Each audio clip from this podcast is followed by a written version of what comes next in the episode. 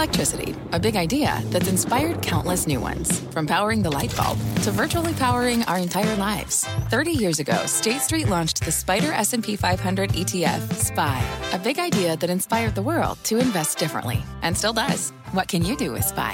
Before investing, consider the fund's investment objectives, risks, charges, and expenses. Visit ssga.com for a prospectus containing this and other information. Read it carefully before investing. SPY is subject to risks similar to those of stocks. All ETFs are subject to risk, including possible loss of principal. Alps Distributors Inc. Distributor.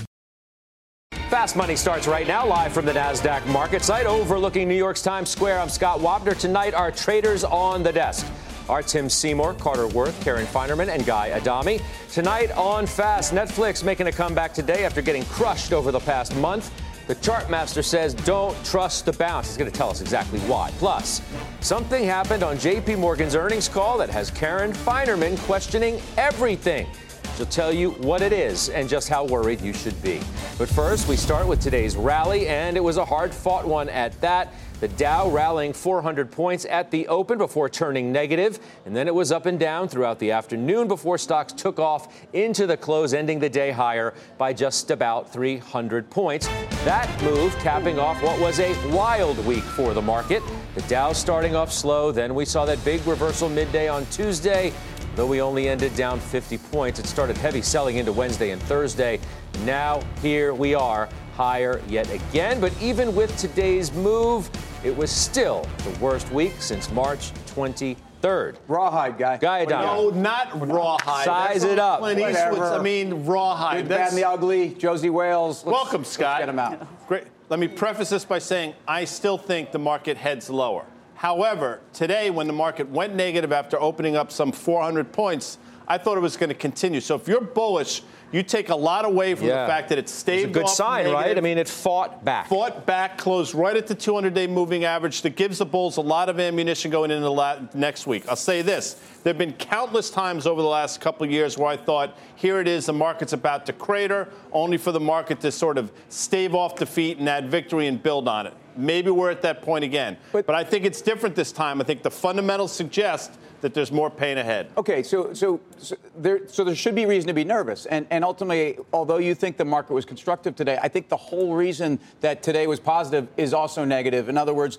Complacency is what led us here. If you think about positioning, we got a University of Michigan survey out today, backward looking, so it hadn't fed into this data over the last three days from the stock market, but it showed that investors are as confident about the stock market as we were in January, a blow off top. So if you think about the velocity and the speed, the S&P closed in a nine-day RSI yesterday of 9.7. What does that mean? It's the lowest RSI closing on the S&P since 2001.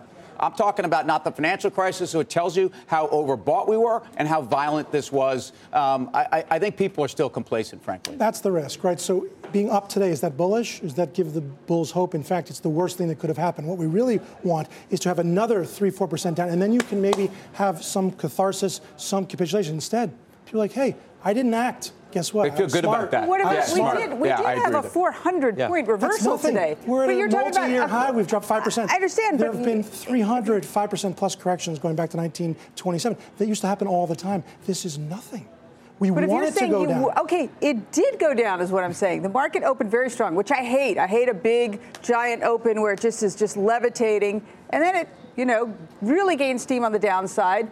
And that was a 400 plus point Right, but reversal. not enough to me, to- the most bullish part, not where we opened, it was the rallying off the bottom. And if the market, you Yeah. know, But that's I- complacency. The fight back. bullish. Yeah, I- Why is that complacency? Because- maybe maybe that's a sign that people got a little too negative too fast. Well, what, what I think, and, and look, you can't deny the price action indicates this was violent. But those same people who are complacent are saying, hey, the machines are at it again. I'm not going to do anything this time. I've been fooled before, not again. And I actually think that people look at moves like this now very differently than they did three years ago. And they believe that they're not in any way fundamentally based. I think that the, the technicals, the, excuse me, the algos, the machines, the people that we love to hate are, are, are, are, are chasing both headlines, but they're chasing fundamentals that are actually changing in the market. Let's be clear. I mean, if things were that positive out there, whether it's the, the, the multiple uh, the stocks are trading at going into a fourth quarter where we're, uh, we're going to get probably downward guidance, whether we've got trade issues that haven't even hit our macro data yet, whether we've got the Fed that's at war or at least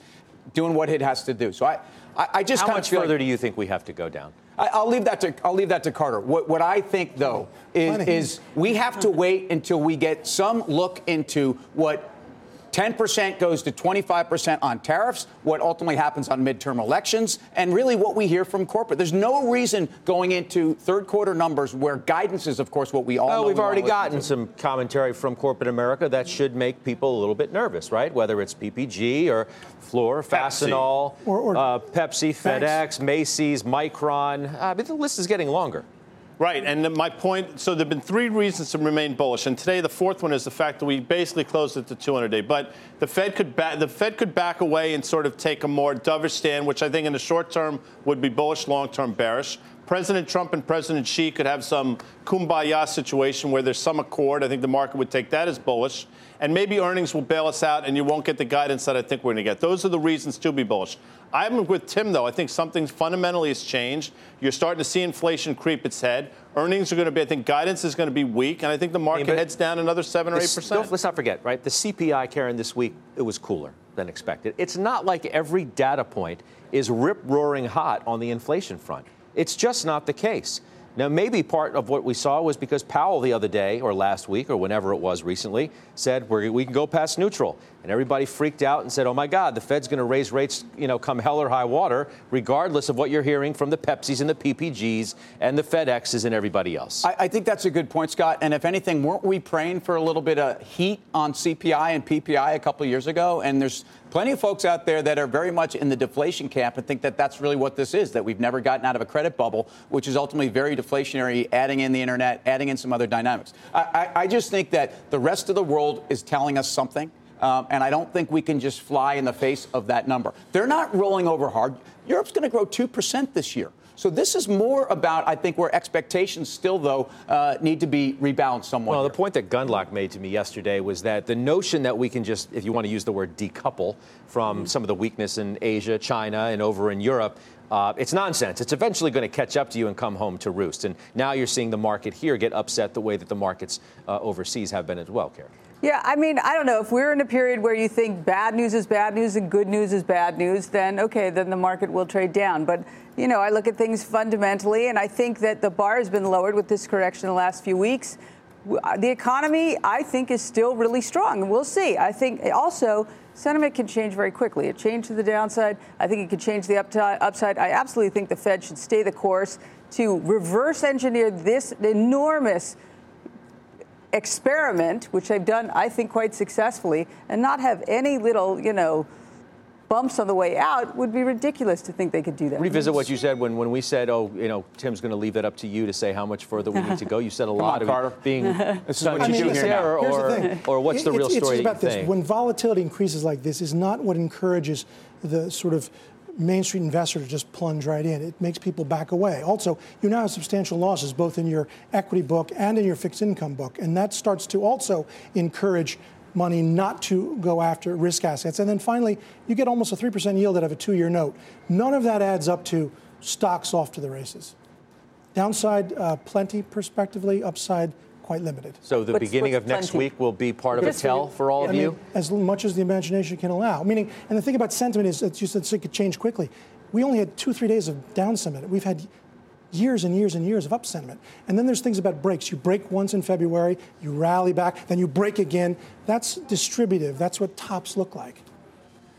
Uh, Carter also thinks moves uh, this week will look more like a bull trap than a breakout. If you haven't figured that out already, why don't you go over to the telestrator, bull trap? uh, to the plasma, find out. if and uh, break it I'd all like down for that out. I us. have no He idea. is the chart Mumbo master. jumbo. So it's when there's a lot of bullishness and it's misplaced. Um, it looks optically like this. Here we have, of course, the market going into what was a record RSI reading, never recorded in the MSCI All Country World Index, and equally so for the S&P 500 on a weekly basis. And then, of course, this epic plunge of two weeks, Friday, 26th of January, to Friday, February 9th. And then we rally all the way back, and this is the bull trap.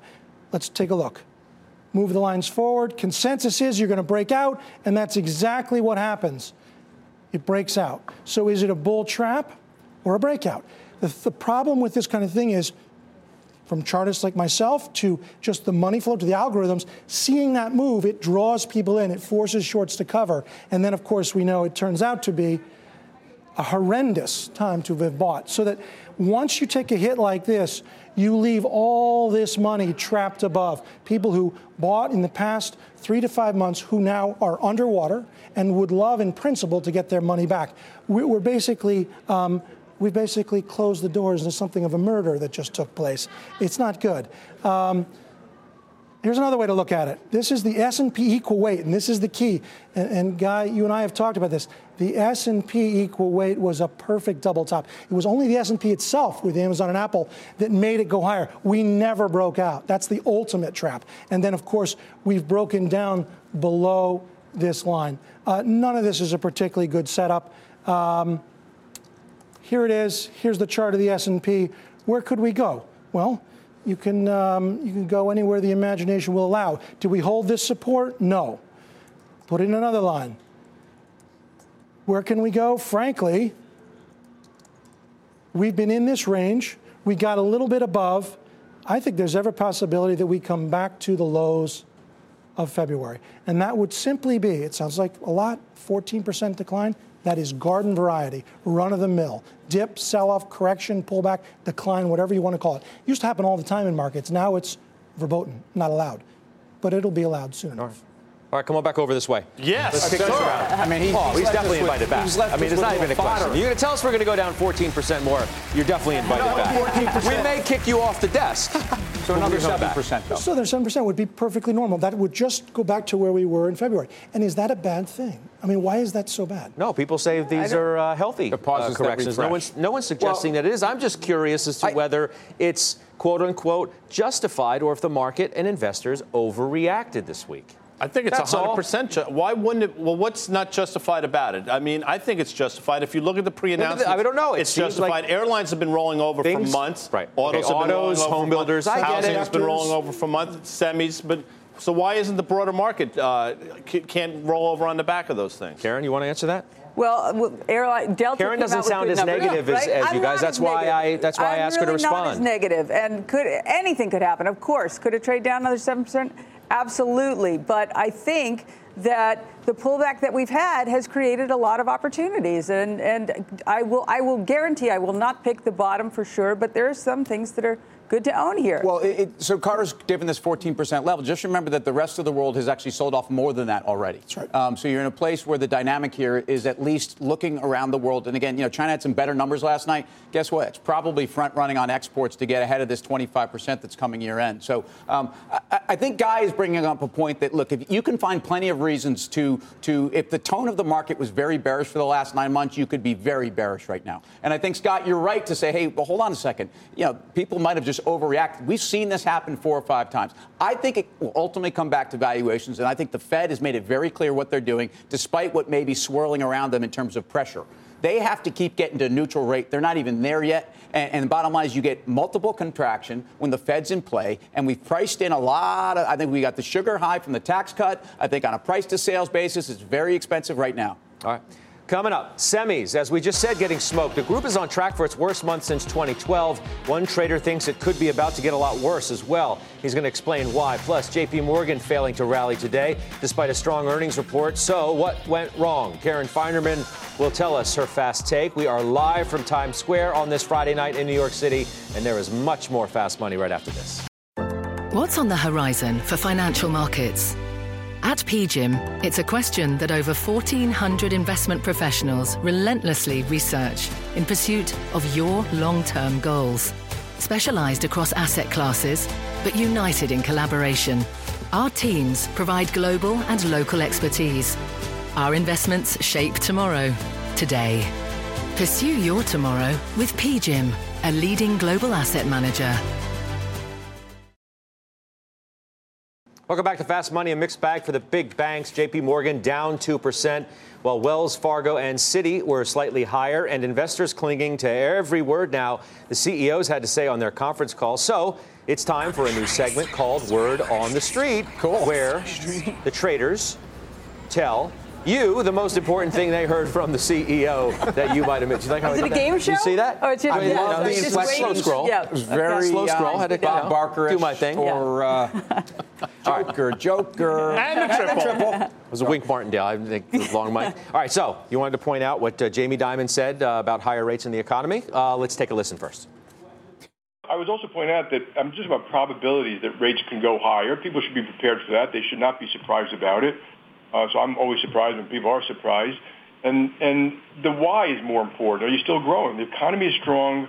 Rates are going up. Most of us consider a healthy normalization and going back to a more of a free market when it comes to asset pricing and and uh, interest rates, et cetera. And we need that.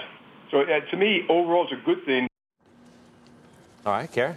Yes. Your big takeaway was what? Well, so a couple of things. I mean, there was nothing to hate in this earnings call. The bar was low. I thought they jumped over the bar perfectly well enough, and yet the stock traded down, which is disappointing. But the thing that was actually interesting to me was that Jamie Dimon really stepped back a lot on the call. Normally, he's very, very involved in the calls. You know, he knows the businesses so well, he can't help but jump in and make comments uh, when, when people ask questions. He did, by the way, do a separate media call that we could not hear. But on this call, really was Marianne Lake. She was really running the show. This is interesting to me because this is setting up for the succession plan. I oh, believe oh, you think she he's will be starting to set the table? I she, well, she's been a great CFO for a long run? time. What? And from time, to, for- and time to run. that's a separate call, but I think she did a fantastic job, as she always does. I think that's what's happening here. He is setting up Marianne Lake to become his successor. I think that she's incredibly qualified, but I also think uh, this is just my own opinion that he would like to have a woman in that role.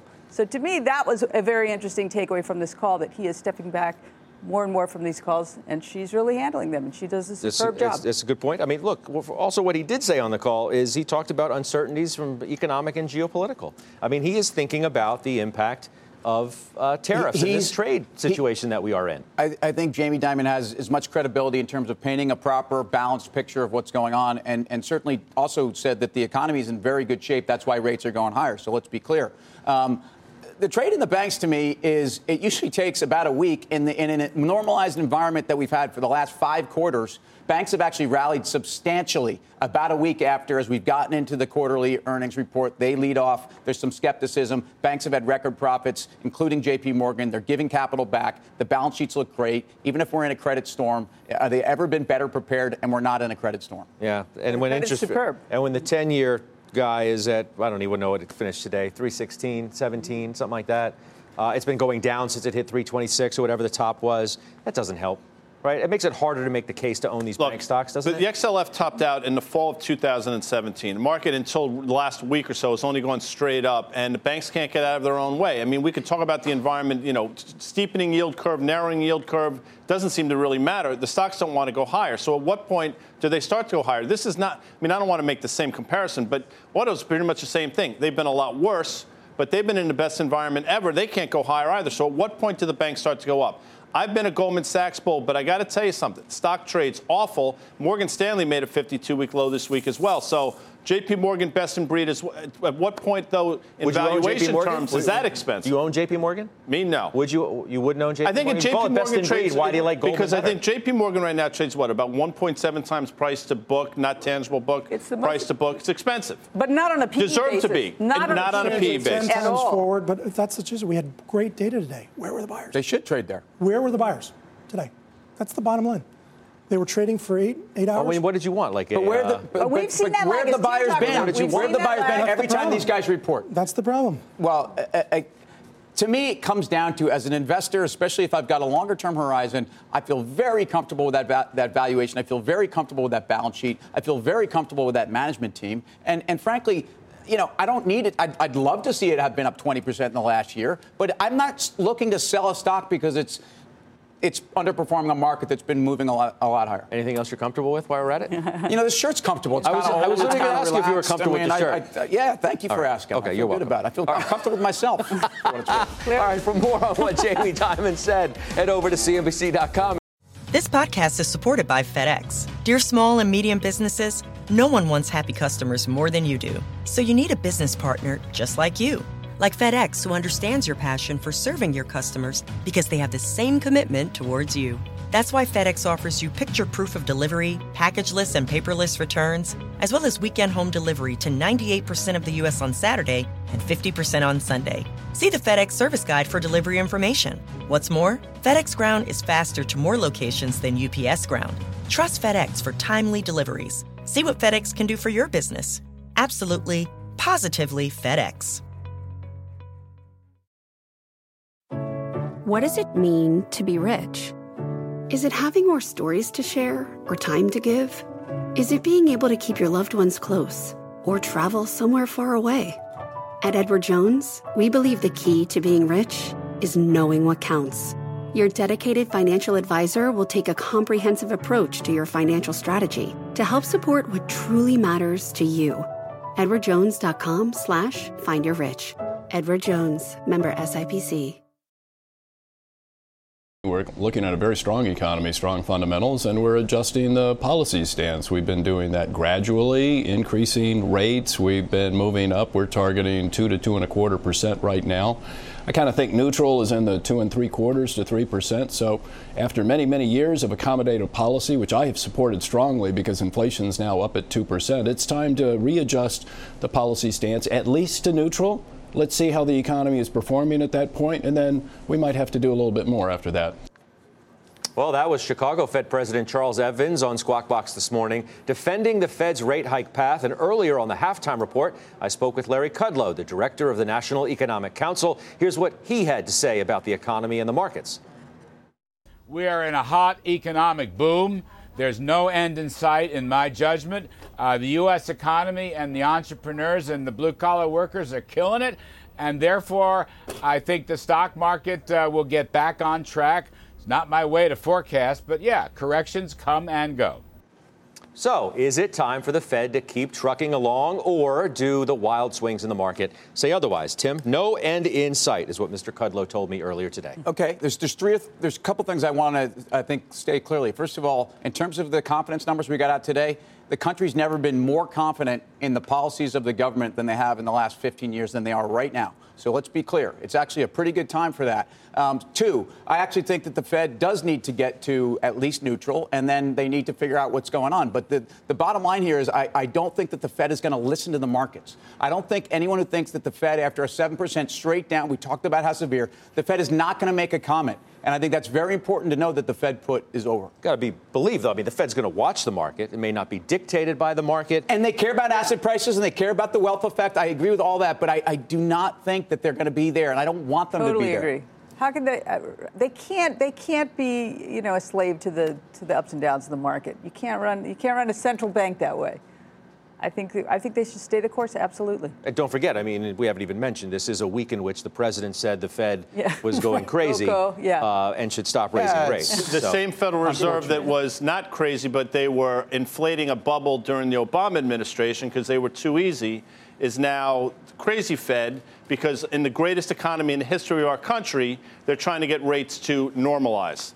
So you tell me one of them's wrong, I, I, or, or, both of them are wrong. I don't know which one, but I'll say this: the, I'm with Tim. Fed shouldn't look at them. It's not the Fed's job to make the market go higher. And if the market can't handle the Fed getting to normal interest rates when the market's been up for 10 years in the greatest economy in our history, not my words, the president's, then we have a problem. So and it's, no not like the Fed, just, it's not like the Fed has not been telegraphing this plan for a really long time. Last point. There's no end in sight. Just what you started with. According to Mr. Kudlow. All right, let's go around the horn and do final trades. Uh, Timmy, you're up. Well, first. again, despite we also got to a 5% mortgage rate this week, I don't think that Home Depot suffers. In fact, I think the consumer's making a lot of money. Home Depot. CBW. Disney down half of what the market was down this week. Defensive, long trade. Okay, Karen Finerman. Yeah, I'm sticking with J.P. Morgan. I I like those earnings. Of course you are. Of course I am. Sticking with them right here. Guy Adami. It's great to have you here. I know you're doing OA in a few minutes. Yeah, wow. Big that? options this action. is but the appetizer. Okay. it's an appetizer. Wow. Main, main, course, course coming up. Is moments away. Speaking of main course, Pfizer drug. I'm telling you, Pfizer drug gets All you right, done. Good stuff. Thank you guys. Thank you. Have a great weekend, everybody. You. you as well. Does it for us on Fast Money. Back here Monday. Don't move. Options action starts after the break. This podcast is supported by FedEx. Dear small and medium businesses, no one wants happy customers more than you do. That's why FedEx offers you picture proof of delivery packageless and paperless returns, as well as weekend home delivery to 98% of the U.S. on Saturday and 50% on Sunday. See the FedEx service guide for delivery information. FedEx Ground service is also faster to more locations than UPS Ground. See what FedEx can do for your business. Absolutely, positively FedEx.